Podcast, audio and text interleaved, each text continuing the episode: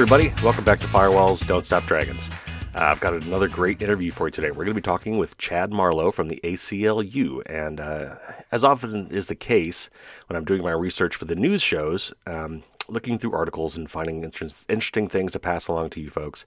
And uh, I came across this article uh, where Chad was quoted, and it was about a new program uh, in being trialed in states like Louisiana for replacing your driver's license with a an app, an app that you run on your phone. And I say replacing, but that's it hasn't happened yet. They still require you to carry your physical license, but they're trialing this as uh, I guess in the future as something that would basically replace your driver's license because they've done the studies and you know the vast majority of people today have a smartphone, especially younger kids. Uh, I call them kids, people 30 and under. Uh, almost everyone uh, in that age group, that cohort has. Um, has a smartphone, has a smart device, and so you know just one less thing to carry. Uh, though, as we'll as we'll hear from Chad, he doesn't really buy that argument. Um, and there's you know it's one of those things, as he says, it's a uh, it's a solution in search of a problem. So it, it's it's a fascinating interview, and there's lots of aspects to this that you're probably not thinking about, though. I'm sure that anybody on this show uh, has been with me long enough knows that there's going to be a privacy angle to this, but there's even more to it than that. It's it's really quite complicated, and we'll just talk about identity in general as we you know go into the modern age.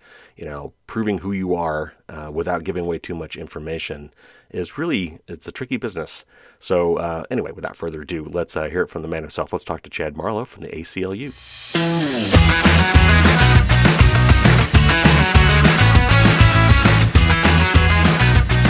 Joining me today is Chad Marlow. Chad's a senior advocacy and privacy counsel at the ACLU, where he principally focuses on privacy, surveillance, and technology issues. His work has covered issues ranging from net neutrality and police body cameras to government surveillance and consumer privacy. Perfect for this show. Welcome, Chad. Thank you so much. It's great to be here. Okay, so uh, today we're going to talk about some t- a topic that is uh, simultaneously boring and critical, uh, and that is identity. And that is something that you know we've struggled with in the in the recent digital age. I mean, for years and years, it's always about show your papers of some sort, you know, passport, ID, uh, driver's license, that kind of thing. But we've got so many, you know, competing new digital technologies. Everybody thinks that making things digital will make them better, just like our voting, right? I mean, um, so let me let me set this up a little bit by reading an article, and this is where I found you your name in the first place. So it, um, uh, it was an article in Stateline from Pew, uh, and it talks about this new digital ID. So let me just read a little bit here, and we'll and we'll dive in. Millions of people may be able to show their smartphones rather than a plastic card to prove they're legit to drive, vote, or buy a beer in coming years. Louisiana in July became the first state to make digital licenses available to anyone who wants them, and at least 14 other states either have developed a program, run a pilot, or are studying the possibility, according to the American Association of Motor Vehicle Administrators. 77% of American adults already own a smartphone, including 94% of adults under 30, and many state motor vehicle officials think residents will appreciate the convenience of having their driver's license available in an app. Officials also like to, uh, the licenses are connected to a central database and may be updated easily with, for example, suspensions and revocations. And unlike plastic cards that can easily be counterfeited or tampered with, mobile licenses are less susceptible to fraud, they say. But as is often the case with something analog goes digital, privacy advocates worry about the potential for government overreach and fear digital licenses and motor vehicle databases will become vulnerable to hackers. So that opens up a lot of questions, which is why we're here. So talk to me a little bit about this. What this program is? How do, how does this function? Uh, like, give me some scenarios. How does this work? Like, when I want to, what scenarios do I be providing this, and how does that work? Right. Well, well, well. First, let me just say, just just at the outset, because I think it's helpful, is this sure does feel a lot like a, a solution in search of a problem. Mm. Um, I, I, you know, I've been uh, I've been driving for I guess I don't know what uh, 25 30 years whatever it is um, I, I, neither myself nor anyone I ever know has ever kind of sat me down and talked to me at length about the incredible burdens to carry a driver's license with you the only, the only people I've ever heard complain about a driver's license requirement is people under 21 trying to buy beer. other than that I've never heard anyone complain about it mm-hmm. uh, so so you know interesting interesting you know in and of itself So so in so interestingly in so in Louisiana where where they've where they've uh, they they have the um, uh, I guess the infamous moniker of being the first in the nation to adopt this. Mm. Um, interestingly, to even set it up, you have to have a plastic driver's license. right. Uh, so, so this isn't this isn't a replacement for plastic driver's licenses yet. Uh, although one could certainly see it going in that direction. Uh, but you know, the idea is you get your driver's license. Uh, you you scan it in, um, and then you know with only paying a whatever I think five or six dollar fee uh, to the company that runs this, uh, now you have a duplicate of your driver's license uh, stored on your phone. Uh, of course, that's not exactly what it is, right? It's not exactly a duplicate of your driver's license because, unlike your ordinary driver's license, in order to be able to get this driver's license, you need to actually communicate uh, to the state DMV in order for it to pull up your information. Right. It also has the ability of storing a lot more personal information, which someone scanning your license can ask for, than is contained on your driver's license. It also, you know, if you're relying on it, um, I would, for example, urge you greatly not to have your cell phone run out of power, or be in trouble. I think if you run out of power, your driver's license, your plastic one still works. I also think that if you decide to, if you're from Louisiana and say you want to take a nice, uh, you know, summer vacation to escape the heat to uh, rural Montana or even boy boy Alaska, um, I'd be worried about uh, connections to for phones. If anyone's ever driven in those areas, sometimes you can't get cell phone reception. You better not get pulled over by a cop, Right now you have no driver's license. Again, as best as I understand the technology, the plastic driver's licenses don't require any sort of cellular connection to work. Um, Not yet. so, and, and again, also, you know, they talk about, um, you know, being the, these licenses are great because they can be updated all the time, right? Which is, you know, wonderful. Uh, I guess if, if you know you have a driver's license suspension to be able to update that information. But of course, um, the fact that it's being updated and that you're allowing updates, you know, people who understand the technology sphere very well understand that when phones allow apps to do make updates to them automatically, that creates a vulnerability in your phone. Uh, and so, uh, so there you have it for for only you know five ninety nine or six ninety nine. I can't remember which one it is. Five ninety nine, I think. Five ninety nine uh, in Louisiana. You can have an alternate uh, uh, uh, driver's license uh, that will not work when the power goes out, not work in rural areas. Uh, will expose your phone to vulnerabilities, capture more information about you than your current plastic license, which would create all sorts of privacy violations. And if a cop pulls you over and asks for it, and you hand over your phone, now they have access to your entire phone. Um, so there's that, but the, I guess the good side is you don't have to carry that incredibly burdensome plastic. Right. Yeah, and, and, and good. That is interesting. And all these, the, there were other programs mentioned, I think, in like Colorado, Delaware, Maryland, Wyoming, or some other states, and then obviously there must be others. They said 16. Um, that all these cases, I think that they're still requiring the plastic. I'm sure that's probably during a transition period. I, I would assume that they're hoping that someday that we can replace the plastic license, but yes, all those issues that, and we will we'll dive into some of those for sure. So certainly the way that Louisiana is selling it is to say, look how great this is. You know, for for people who you know may not remember their plastic license, they always carry their phone, so you'll have this. So at least they're they're selling it. Uh, as a substitute, not not an additional additional item. So I, I think they're pretty clearly suggesting that people can go in that direction. So, in reading the article and, and, related articles, I did see that so far, at least, Louisiana is saying that they're they're recognizing the potential privacy or even liability aspects of taking somebody's phone back to the squad car with them. Like, what if they crack the screen, right? You know, who, who pays for that? Um, but you know, more importantly, I think from a privacy perspective, is you know there are ways still to hack phones with you know little boxes that are that are sold by companies whose job it is to hack smartphones to download a bunch of data. And so I think they're currently saying that they're not doing that, but I mean, you know, that's purely their own choice for doing this, right? There's obviously that's fraught with issues. Uh, it, it, whenever you surrender a, a, smart device to law enforcement, right? Right. So, so let's take that in a different context that I think people can understand more, right?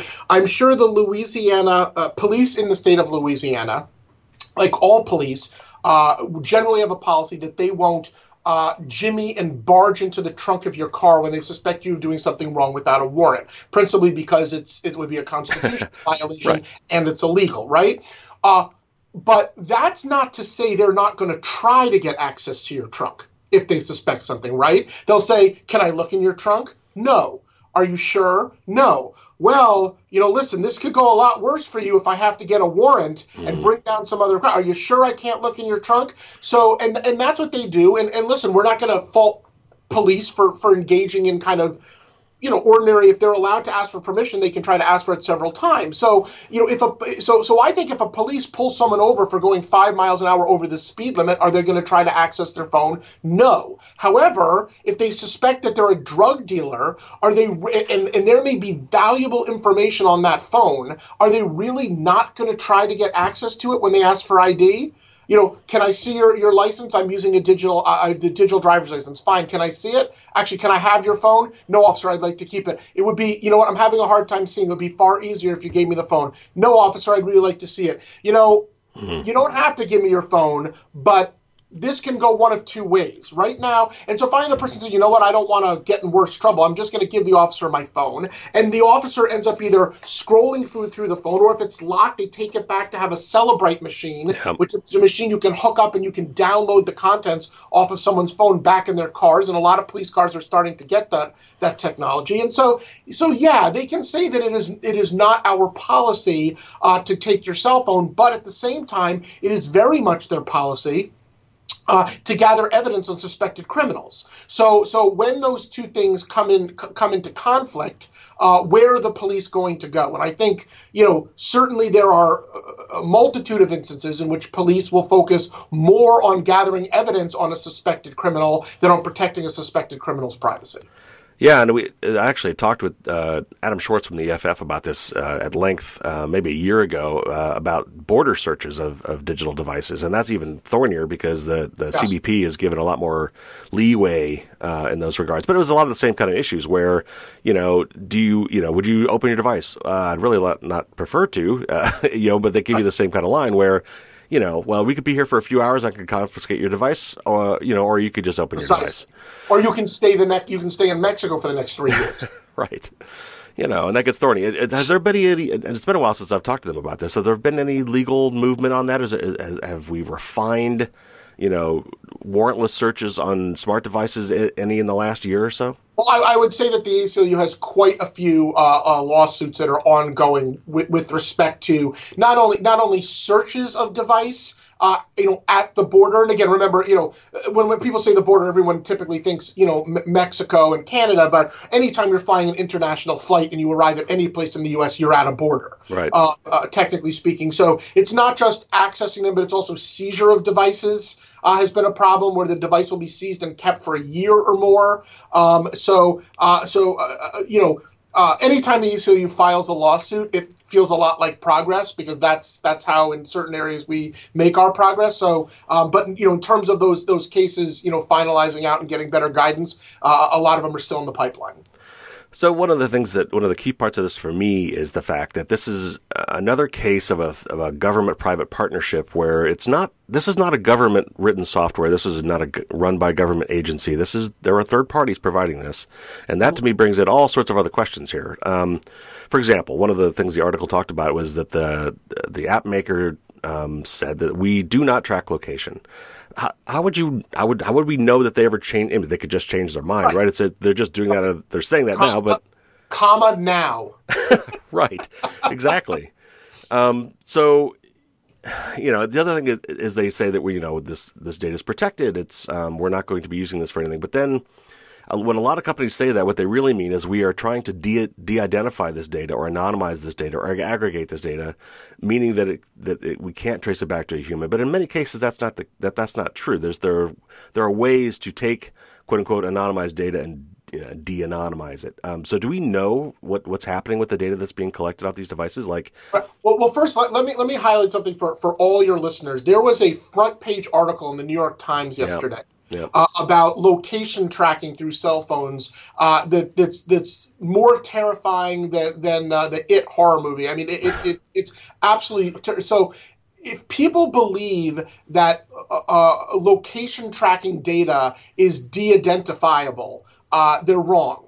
Um, a, the, the, more specific the information is, the easier it is to identify people. And so I would encourage people uh, to, to, to, look for that. Uh, they can, I think they can just Google search New York Times digital privacy and they'll find it, uh, or location tracking. Uh, but but it's it's a very helpful article to explode the myth that uh, that sharing de-identified location tracking information protects privacy. It it does not.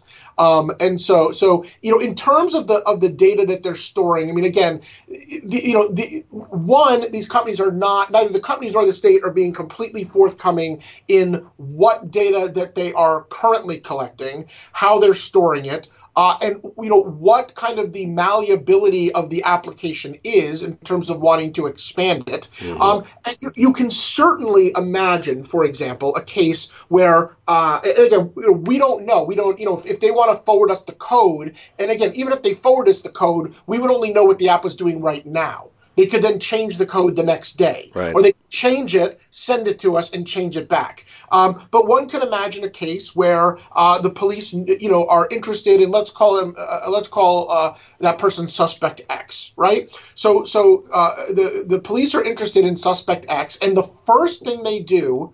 Uh, you know, in Louisiana now is say, does this person have a digital driver's license? Because if they do, ooh yeah, are we set? And if they do, then perhaps they can then turn on location tracking in that application that mm. may not be used generally, but it may be a function that can be turned on. Or they can go into the digital driver's license and you know attempt to get pinged anytime the person uses it to identify where they are. Because again, you know, if you need to use the app to connect up to a DMV server, you're going to have to connect to a cell tower. Perhaps they can say, alert us if, if this app pings a cell tower so we can locate this person. Yeah. Um, even if they're not using, you know, more typical location tracking, uh, uh, you know, in terms of like GPS location tracking. So, uh, so I think that's an issue. But also, um, you know, I think that you know when you have one-stop shops for uh, identifying people. Uh, it can lead to a very slippery slope. And, and I know that kind of one uh, subject that, that we kind of broached offline, but we can bring it up now is a good example is the social security number. Yep originally developed literally to be what it describes an ID for your social security. And and we know that nowadays that is that is morphed into an ID that tracks you in in all sorts of your life not not only with the government uh, but with with with private entities. A lot of us um, our quote unquote employee ID number is our social security number with the yeah. private employer. And so it's used everywhere. And so one can imagine that the digital driver's license could end up turning into a repository for all sorts of information. And you can imagine, you know, the slippery slopes starts in a kind of a benign way. So, for example, someone says, you know what would be a great thing to have on that driver's license? Your blood type. Hmm.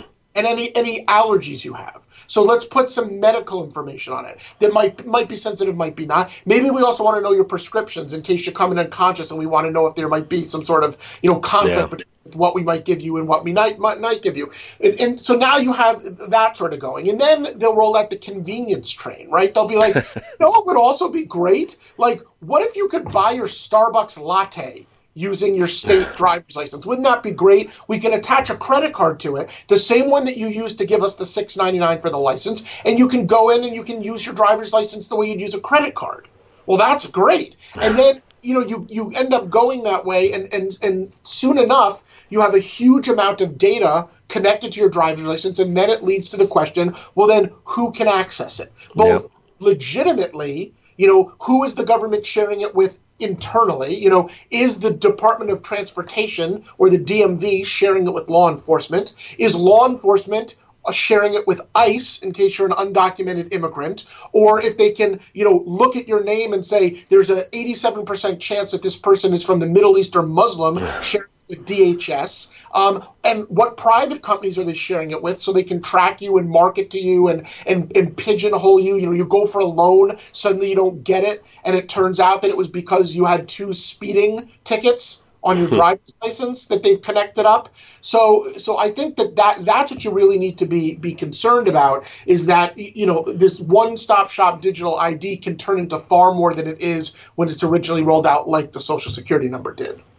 Yeah, exactly. And that was another question I had for you is, you know, this the business model of because they didn't charge the, this company, I think it's called NVOC, EN, ENVOC, didn't charge Louisiana anything for this system according to the article, and they make their money off these activation fees, these six dollar activation fees. Um, that that seems like there's I don't know, potential conflict of interest. I remember there was there was a similar case uh, with traffic light cameras uh, in Texas, I think it was, where they, they they they went to you know some big city, maybe it was Dallas, I don't know what. It was actually they, automatic. It was actually automatic license plate readers in a company called Vigilant in in, in Texas. Yeah, and what they were going to do there was, yeah, not charge them for it, but Vigilant would get access to the data. They would then run it against uh, against you know municipal and court databases to see if the person owned a fine, a fine or a fee. Typically, this person's going to be poor because if you're wealthy and you owe a thirty dollar fine, you pay it. Um, but uh, and then the police would be notified, would pull that person over, would demand payment through a debit card on the spot with an additional thirty dollars tacked on to go to Vigilant. Right. Uh, yeah. So so it's a model that's been used elsewhere for sure.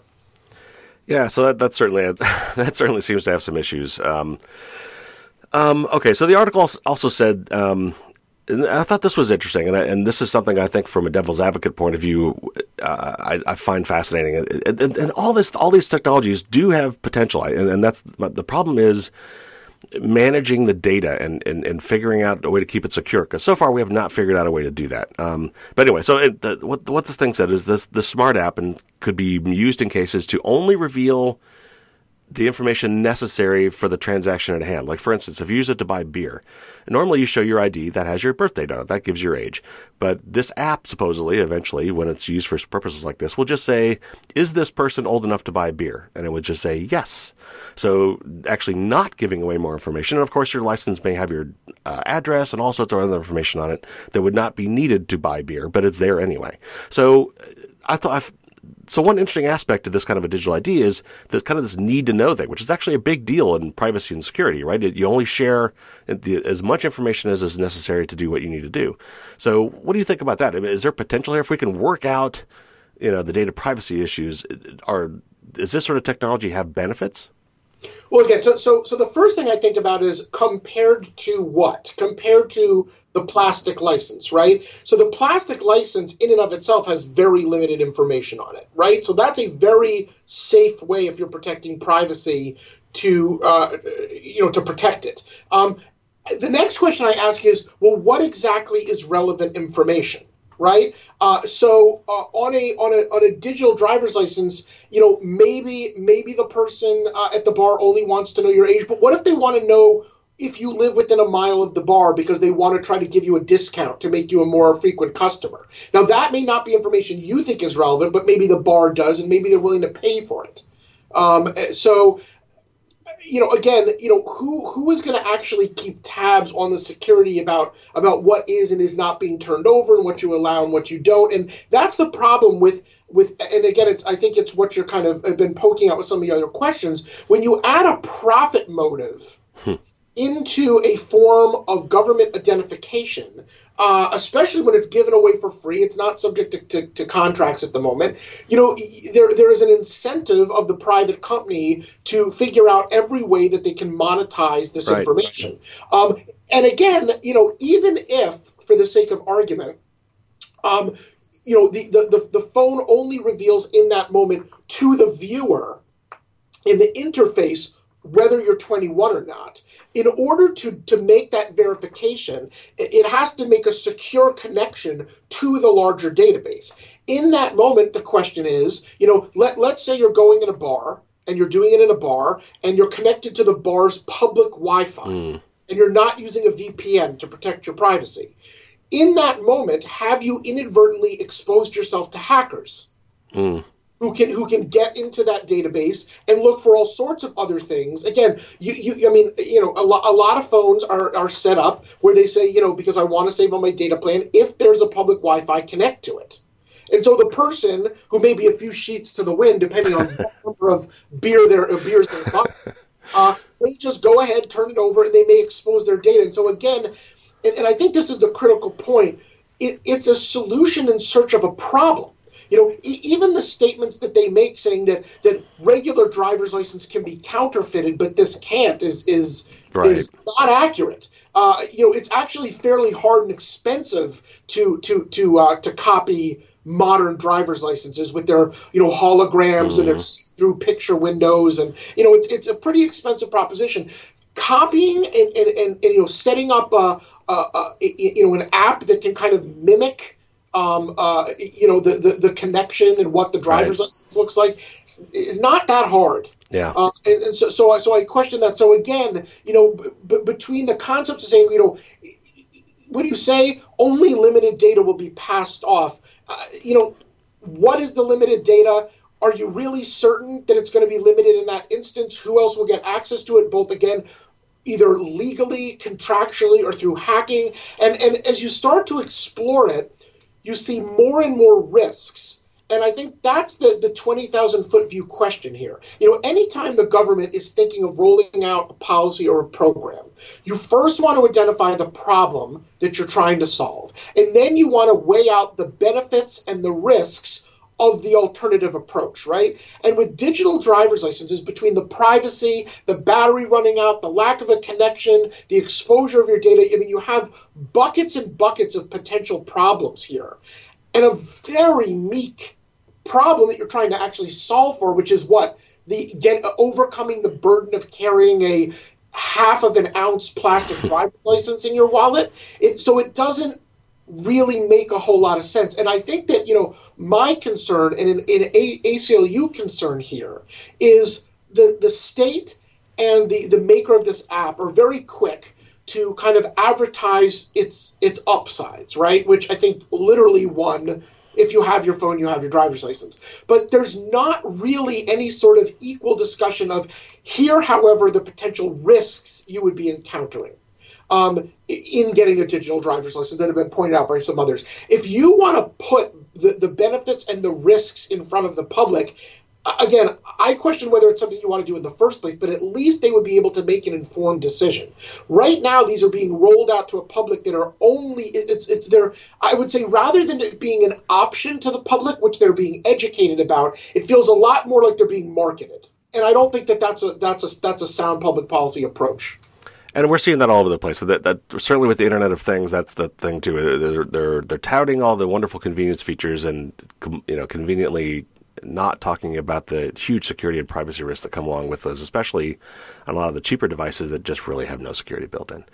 Um, now, you did mention something I thought was interesting is that is that the government isn't paying for it, so it's not subject to any funding things. I hadn't looked at it from that angle, but are you alluding to the fact that there are a lot of government policies that say you can't spend money on things like this, but if they're not spending money, those things don't apply? Well, I mean, it, it, so that's a very good question. Again, it depends on an individual you know, uh, a state or I mean, one could see these being rolled out on a municipal level. I mean, places like New York City have municipal IDs um, where uh, where the only kind of approval that has to occur for certain things is if there's funding connected to it. It's an interesting thing, you know, as an aside, why um, a lot of police departments use civil asset forfeiture funds mm, to yeah. buy surveillance technologies because they therefore don't have to run them through a right. budget approval process. So it is again so I, I can't speak specifically to, to, an individual state county or municipality who uses the technology but there may be some places where um, you know uh, and one would expect where dmvs are required by law to provide driver's licenses but there's really no other kind of limits on that. I mean maybe they say like has to contain a unique identifier has to have the person's address or so there may be minimal requirements but short of that, there's probably not much oversight on the way in which they provide the driver's licenses. Um, yeah. Because there and because there's no funding, there would be no need to have to go back and request it. And that's a constant push pull in this country between federal and states' rights things where, you know, the states say, oh, we want to do things our own way. You can't tell us what to do. And the federal government says, well, yeah, okay, but at least we got to give you some guidelines. And I know that, you know, for, for election systems, for example, sure. um, you know, things, things like that. It's a constant thing. So, does this lead, especially if we've got a you know maybe a single, single third party doing this, and of course they want to you know probably eventually want to have reciprocity and make it work across state lines. You know, does, as a slippery slope, does this lead to a national ID? And and the next question is, is I know the ACLU, ACLU has opposed uh, a national ID system, which was particularly pushed after 9-11 as an anti-terrorism thing. Um, so talk a little bit about why the ACLU is against a national ID system. Sure. So, so, so first, you know, first one thing that you said is, you know, may lead to reciprocity. It has to, right? Because, um, because you, no, no state's going to issue a driver's license that only works in their state. Mm. Um, and there may actually be legal requirements, and, and, I honestly haven't looked into this, but there may be legal requirements through agreements between states that they actually have to adopt the technology in order to be able to access another state's driver's license. I mean, there may yeah. be, you know, if if, if the agreement is you have to accept our driver's license, we have to accept yours. If they go to digital, it's a fair question to say, do these other states have to adopt the technology, at least in a limited sense, to be able to read that state's driver's licenses? It's it's a good question. So the larger so the larger question with national ID, and again, it applies to kind of data, personal data gathering in general, is that uh, you know, anytime anyone uh, gathers an individual's personal data, there is, you know, there is a slight slip of privacy. Now, you know, there, there's there's there's there's many uh, uh, cases where a consumer will decide that you know the, the loss of privacy is worth it to them. I mean, maybe they, you know, I go I, I, I go and do a lot of shopping at a, at a Rite Aid drugstore across from my house, and I I agree to let them track my purchases through a number because I get discounts on my purchases, and I'm fine with them knowing I buy toilet paper and toothpaste. You know, I, I've decided that in the big right. picture, that's a privacy risk that, that, that, that I'm willing to allow. But um, but when people do give up uh, their their privacy, if I give it up to, to Rite Aid, it, there, it's a limited amount of information in a limited pot. Uh, it's the same thing if you think about surveillance cameras in a city, right? If individual stores have, you know, one surveillance camera on their front door, um, that in and of itself is not as big a problem because it's just information that's available to that store or potentially the police on a store by store by store gathering basis. Yeah. But if it's all tied into a centralized system, now you have the police able to watch an entire city through all of the public and private surveillance cameras. And that is very different. That's very Orwellian because mm. all the data is available to the police or to the government in one spot easy to access and instantaneous. Same thing with national ID, right? So so yes, states need to gather certain information on you and certain states are going to gather different information, some of which may be connected to a driver's license, some may not. Some states may decide to marry their driver's license with other information for convenience that in and of itself there there are privacy risks involved in doing that but again do we need driver's licenses? Yeah, we, we, we kind of do need driver's licenses. So so that's just a risk that we need to try to we need to try to mitigate the privacy risks and having a driver's license, but we can't eliminate driver's licenses. But if you take the information from everyone in the country uh, and put it into one centralized database where it can not only be accessed presumably by all the state DMVs, but by perhaps all state governments all local governments, county governments, federal governments, uh, th- then you start to see something that, that has great risk for abuse because all of the information is centralized. And you know, you, you may have a situation where um, you know a, a, locality or a state wants to capture certain information. You know, you may have a state uh, that says, uh, you know, we want to capture on our driver's license uh, if you know if the uh, you know where where a person lives, for example, is a pretty popular thing. Uh, you may also want to capture potentially, you know, if a person, uh, you know, for example, English isn't their first language. Uh, you may want to say, you know, if an officer speaks Spanish, communicate in Spanish. Mm again, you never know what what, especially when you're talking about digitizing driver's licenses, what what you may want to connect in there that they may be viewed, viewed as helpful. That information can go to other government agencies who are, you know, who especially, you know, if you think about nowadays, we know for a fact that the federal government is trying to round up and deport every undocumented person they can identify. We know for a fact that we have a president in the White House who who has incredible animus towards uh, towards Muslims and, and frankly anyone who even hails from a, a country with significant Muslim populations, mm-hmm. uh, and would love to identify that group of people. And so, the so the idea of dumping all of this information to a centralized national ID database uh, that can be used and abused fairly easily, I think creates uh, risks that are too high uh, for it to be the sort of thing that the ACLU would be supportive of. Now, th- there are at least one program I know of in uh, worldwide that it's that, that we might look at for you know, to see someone who's actually implemented this kind of thing, uh, and that is the India's Aadhaar program. I'm not sure if you're familiar with that, but I'm not. It's uh, been going on for like ten years now, and they and for, I guess there's a lot of fraud with people trying to get government programs or whatever. So they ba- and they basically given everybody in the country a digital ID there too. Do you know of any other places where where digital IDs, like nationwide IDs, have been done, and, and have we seen the kind of abuses that uh, that we were predicting, or is it somehow unique to the United States? Yeah, well, so so I would I would say this, and again, I'm, I'm not all that familiar with, with kind of international uh, ID programs, but I, I, would say two things that, that one needs to think about when they're thinking about the United States, right? So so the first thing is is that you know we have a constitutional right to privacy. Um, not every country does. I don't know if India does, um, and so uh, so, so that is something that's kind of ingrained not only in our national rights as a matter of law, but also in kind of the fabric of our society uh, that people have privacy rights. So that that's one thing to be considered. And another thing to be considered is is actually the, the size and scope of the country. Um, you know, if if uh, if Macedonia were to develop a national ID system, I don't know what that would necessarily be otherwise replicating. Um, but in, but in the United States uh, in our very large and kind of decentralized system of government, uh, which again has benefits that are kind of baked into our privacy formula, um, we would be really going counter to that uh, to come up with a national ID program. So I'm not 100% uh, uh, certain how instructive. Uh, the use of national IDs by, by other countries are. And of course, I should add that there, there are quite a few other countries uh, that, uh, like China, that don't seem to care one whit uh, about uh, uh, about privacy, and in fact, you know, are are using uh, nationwide ID to actually give social scores to people. Yeah. Uh, to, to be able to determine if they get government benefits and other rights based on how loyal and quote unquote good citizens they are. So, uh, so I would imagine, for example, that China has a national ID. Yeah, yeah, probably.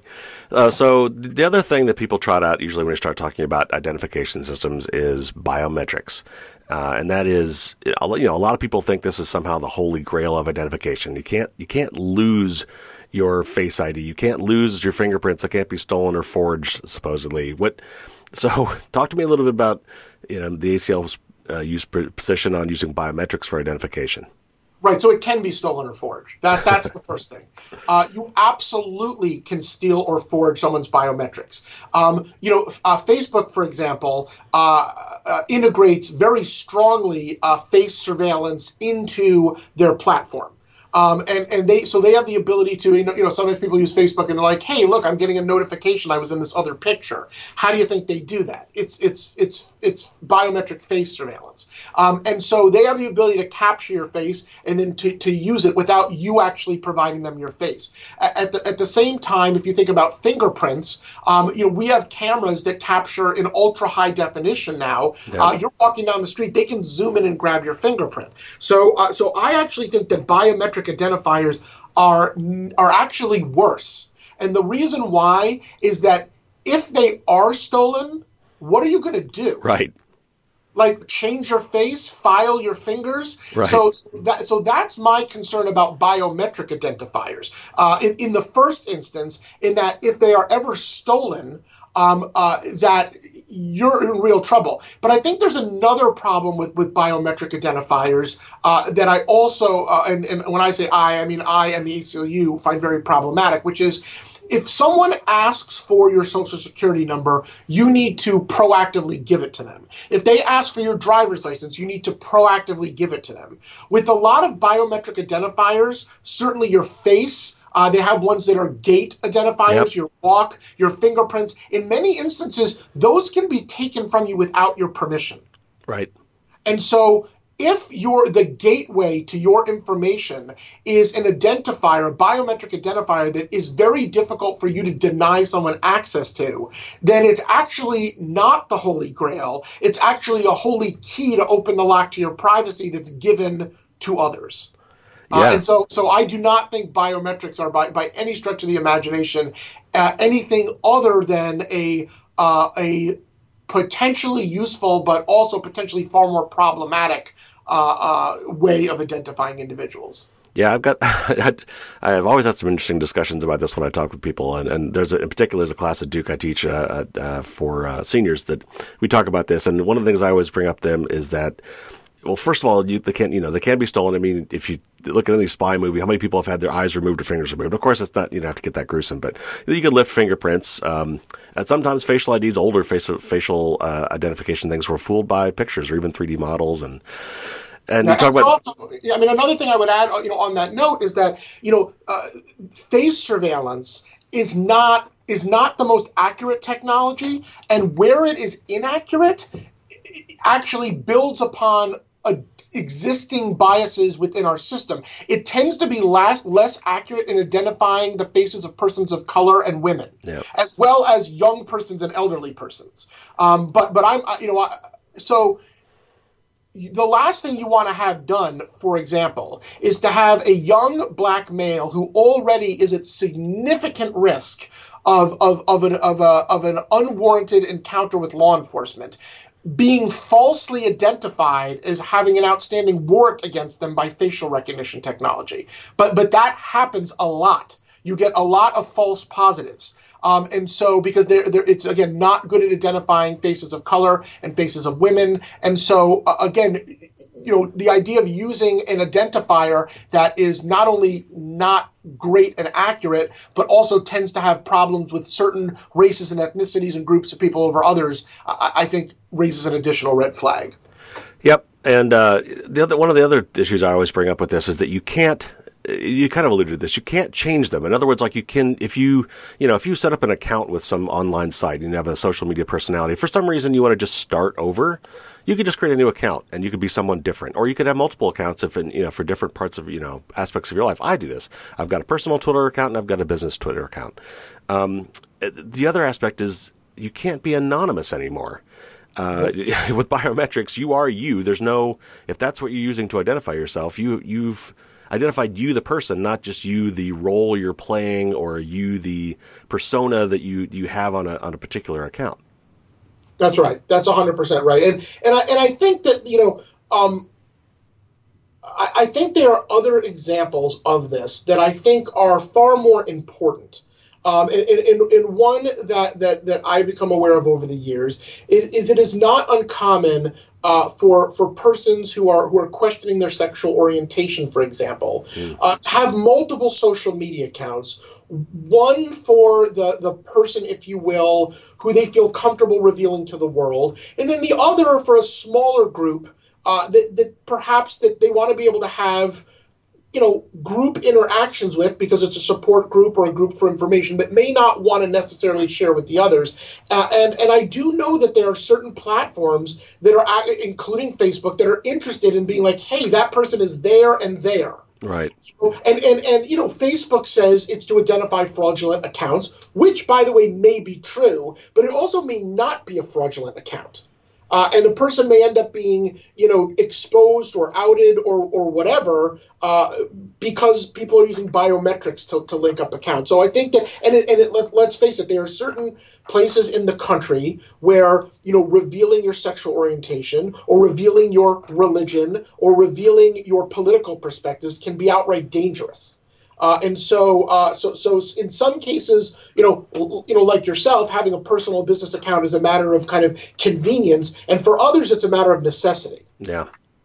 So one one other aspect of this I want to bring up before we move on to uh, uh, some other questions is uh, there's this new Clear program, uh, and it must stand for something because it's in all caps. So it's probably it's probably some weird retronym, you know, where they come up with something cool that spells out Clear.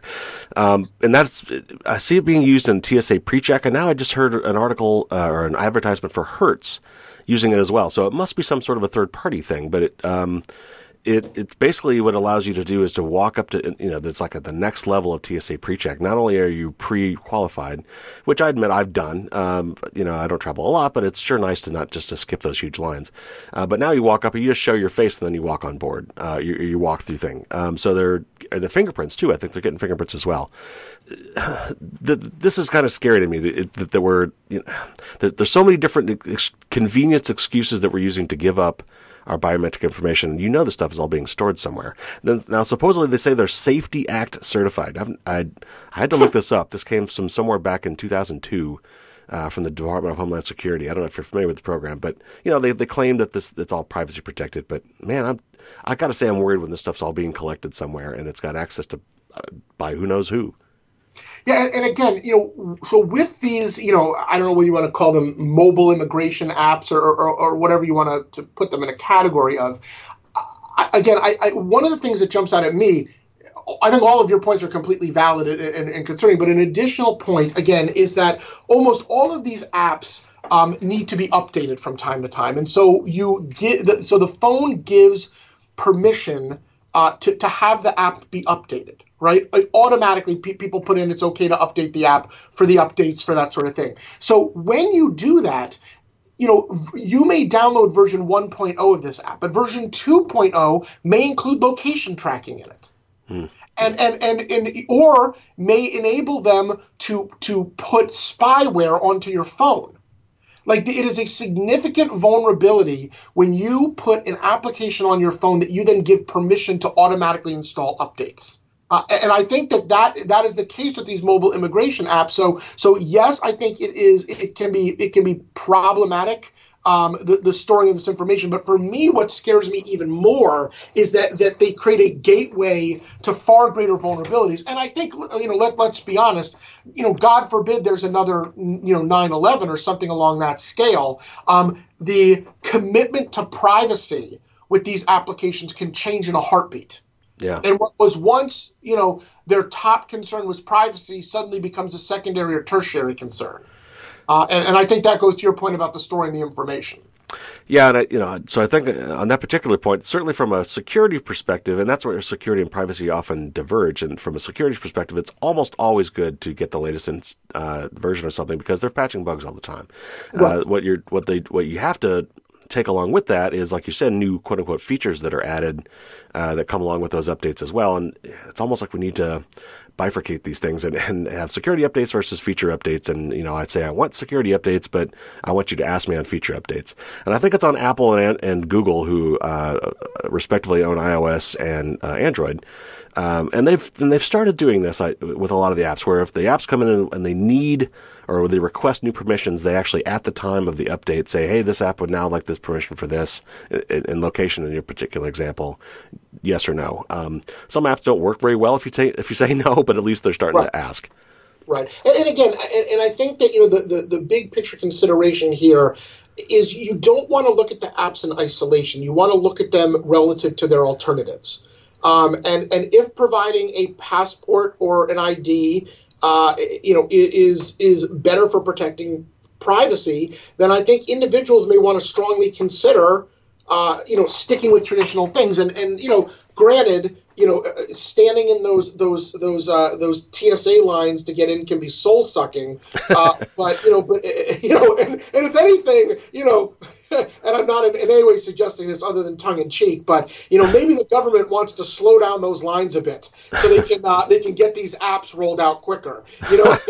Uh, you know, they can make that more and more unpleasant until everyone just reaches their points as fine. I'm, I, you can see everything in my entire life. Just get me the heck out of this line. Um, yep. You know, uh, so, so I think people really need to need to be very smart and, and thoughtful um, about uh, uh, about what technology they let into their lives, what the benefits are. And I do think you're right. I mean, I think that there has to be and there should be, you know, a constant disclosure about what updates are being done. But I think more importantly, and I don't know if the government is the best to do this or if an independent third party is best to do this uh, to to be more forthcoming in educating the public about the benefits and drawbacks of of adopting new technologies and again as we as we said earlier right now that discussion feels a lot more like marketing than education they're more interested in rolling out the technology than informing the public so they can make uh, you, you, know, a, a, measured and thoughtful and informed decision about whether or not they want to use a new technology. And I think that,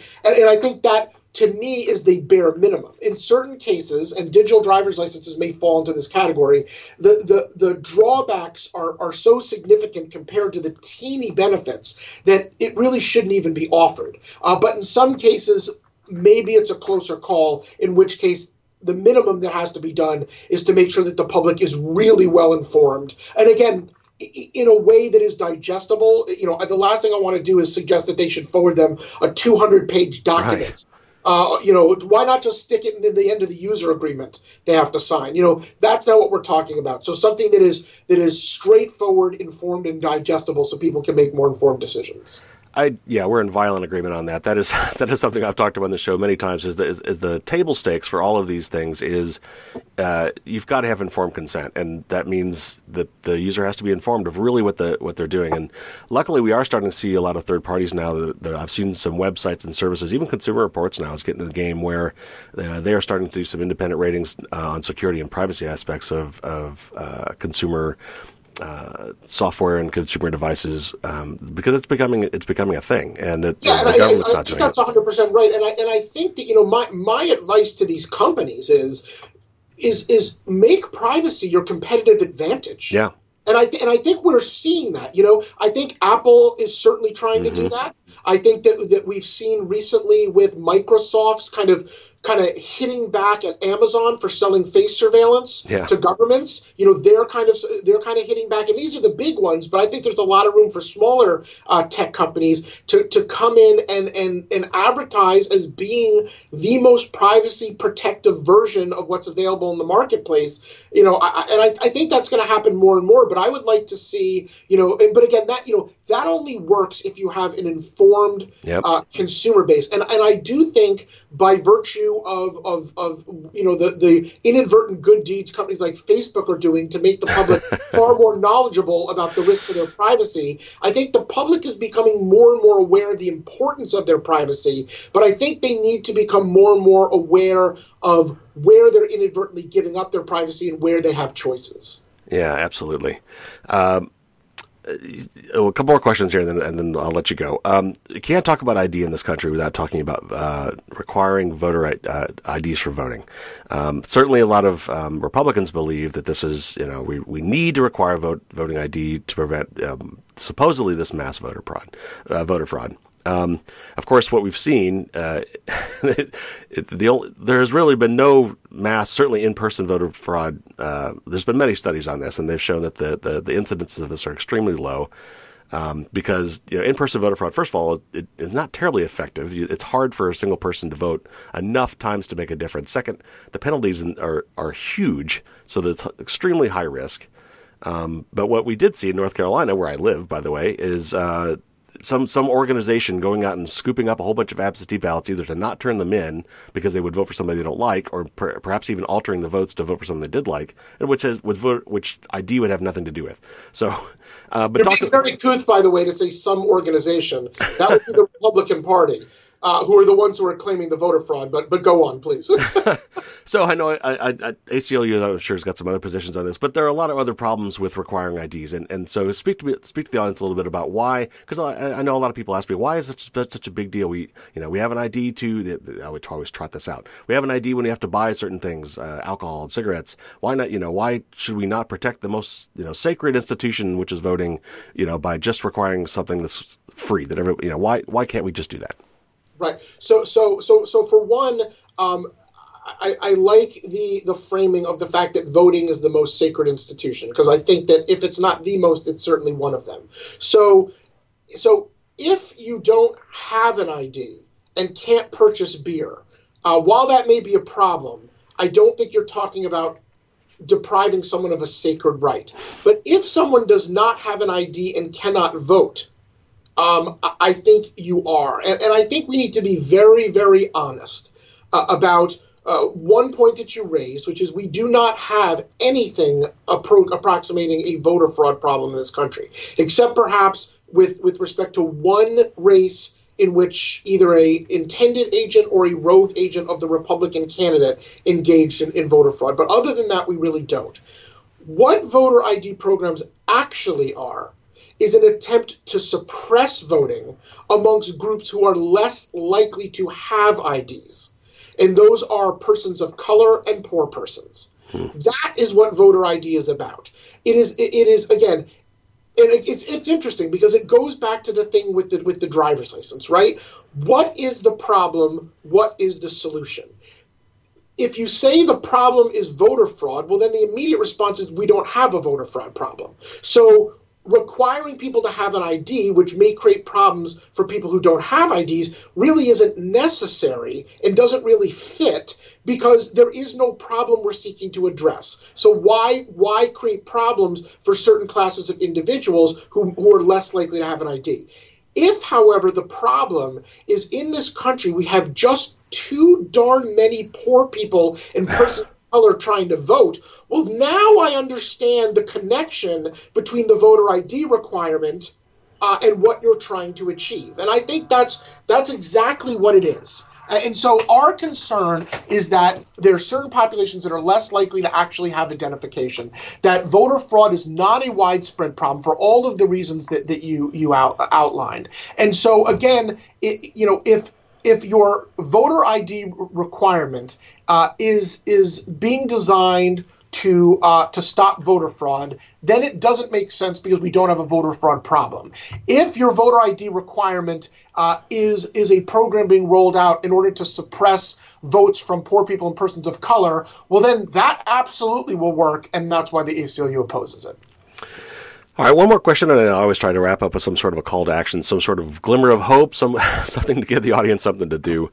Uh, if if we've riled people up today and, and, and they're concerned about these issues, I'm sure the, the, the, the folks of Louisiana were not polled to find out whether or not they would like to have this voter app or, or this uh, ID app or not. It was just done by the government. So, what is a, what's a person to do if they want to if they want to protect their privacy, if they if they want to uh, stave off some of these efforts to digitize and centralize all of this identification stuff? What what might someone do to to to further that cause? Right. So I mean, I think I think as, as we've hit throughout this conversation, the most important thing is is to educate themselves and to actually talk themselves through the same same steps that we did. Um, when someone offers you a, a, new technology that may have privacy implications, the first thing you should ask yourself is is what what is the what is the benefit of me getting this technology? What is the improvement? So again, in the driver's license case, it would be that I don't have to carry a almost weightless plastic card with me. Um, you know, in other cases, it, it, may be more more convenient. You know, uh, uh, uh, you know, I'm not trying to, to mitigate. There's certain certain technologies that are very valuable. I mean, we're we're talking right now using Skype because it, it has an excellent audio feature to it, right? Mm-hmm. So Skype has both of our you know our IDs. They can they can know that we've been talking to each other today and for how long. Uh, but you know, in in a limited case, this is something where that, that the benefits outweigh the drawbacks. But I think each individual person should not get enamored with the shiny new thing just because it's the shiny new thing. They should ask themselves what I am trying to, what is the benefit I'm trying to gain, and what are the actual drawbacks. Uh, and then you know you have to make individualized decisions for yourself. But I would I would warn people that privacy is one of those things that most people don't care about until they do. Right. Um, and I would greatly encourage people, you know, the number of people when I talk to them about privacy say, "Well, I have nothing to hide." Right. I say, "Really? Would you mind? Let, us develop a website entitled "Information About You." Let's mention every book you read, where you sleep at night, what meetings you go to, what doctors you visit, what your medical information is, and and you tell me when we get the you know get to the point where you start to feel. Uncomfortable. Right. And so I would I would say to people that you should have a red flag for your privacy, even if you don't necessarily see the direct immediate impact on you. Right. Uh, there, there should be a certain amount at which, uh, you know, if you will, uh, you know, if for someone who keeps a, a diary, you know, putting that diary on the internet and suddenly you're you're terrified. You're not terrified about keeping a diary right? Because you feel like the when you move that information out of your head and onto a page, you feel like that that you've put a lot of data uh, uh, into a place, but it's a place that is very secure. The only people who have access to it is you. And so that's a safe place to move it. But then when we talk about taking that and putting it on the internet, it feels very different. And when people are able to kind of chop away at your privacy and put it in places you never see and build dossiers on who you are as a human being, it should start to wig you out a little bit. And I think people should should reflexively move themselves from a place where they don't care about privacy until they're scared to they do care about privacy until they've received really powerful assurances that their privacy is going to be protected. They've got to flip that equation. And so I think that that's something that people can do for themselves. If you want to take a broader approach, like like you do, like the ACLU does, um, I think it is I think it is valuable um, to talk to your elected officials, uh, to write op eds in your local paper, and to to advocate for more unbiased information about the benefits and drawbacks of new technologies that gather people's data should be provided to the public when new programs are rolled out and when people uh, may may decide to participate them in an easily readable form in advance of them making a decision. Any government official or any private company who balks at that, you should be very concerned about. Uh, and so it's a real good way of making a simple ask that really, you know, good government transparency should never get a no. And if it does, that should tell you a lot in and of itself. Excellent point. Uh, Chad, thanks you so much for coming on the show today. It was a fascinating discussion. I was really looking forward to this because it's one of those topics that a lot of people just take for granted, but it's so, so, so crucial today, especially as we digitize everything. So thank you so much for coming on the show and uh, hopefully we'll have you back again in the future. I'd love to. Thanks so much for having me.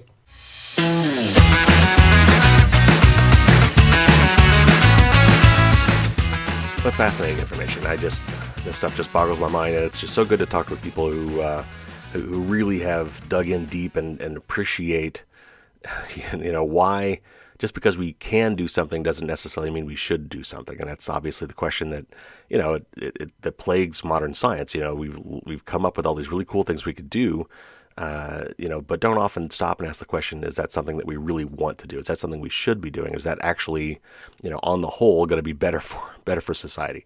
So uh, anyway, just fascinating, and thanks again uh, for coming on the show, and we'll definitely have to have him back in the future.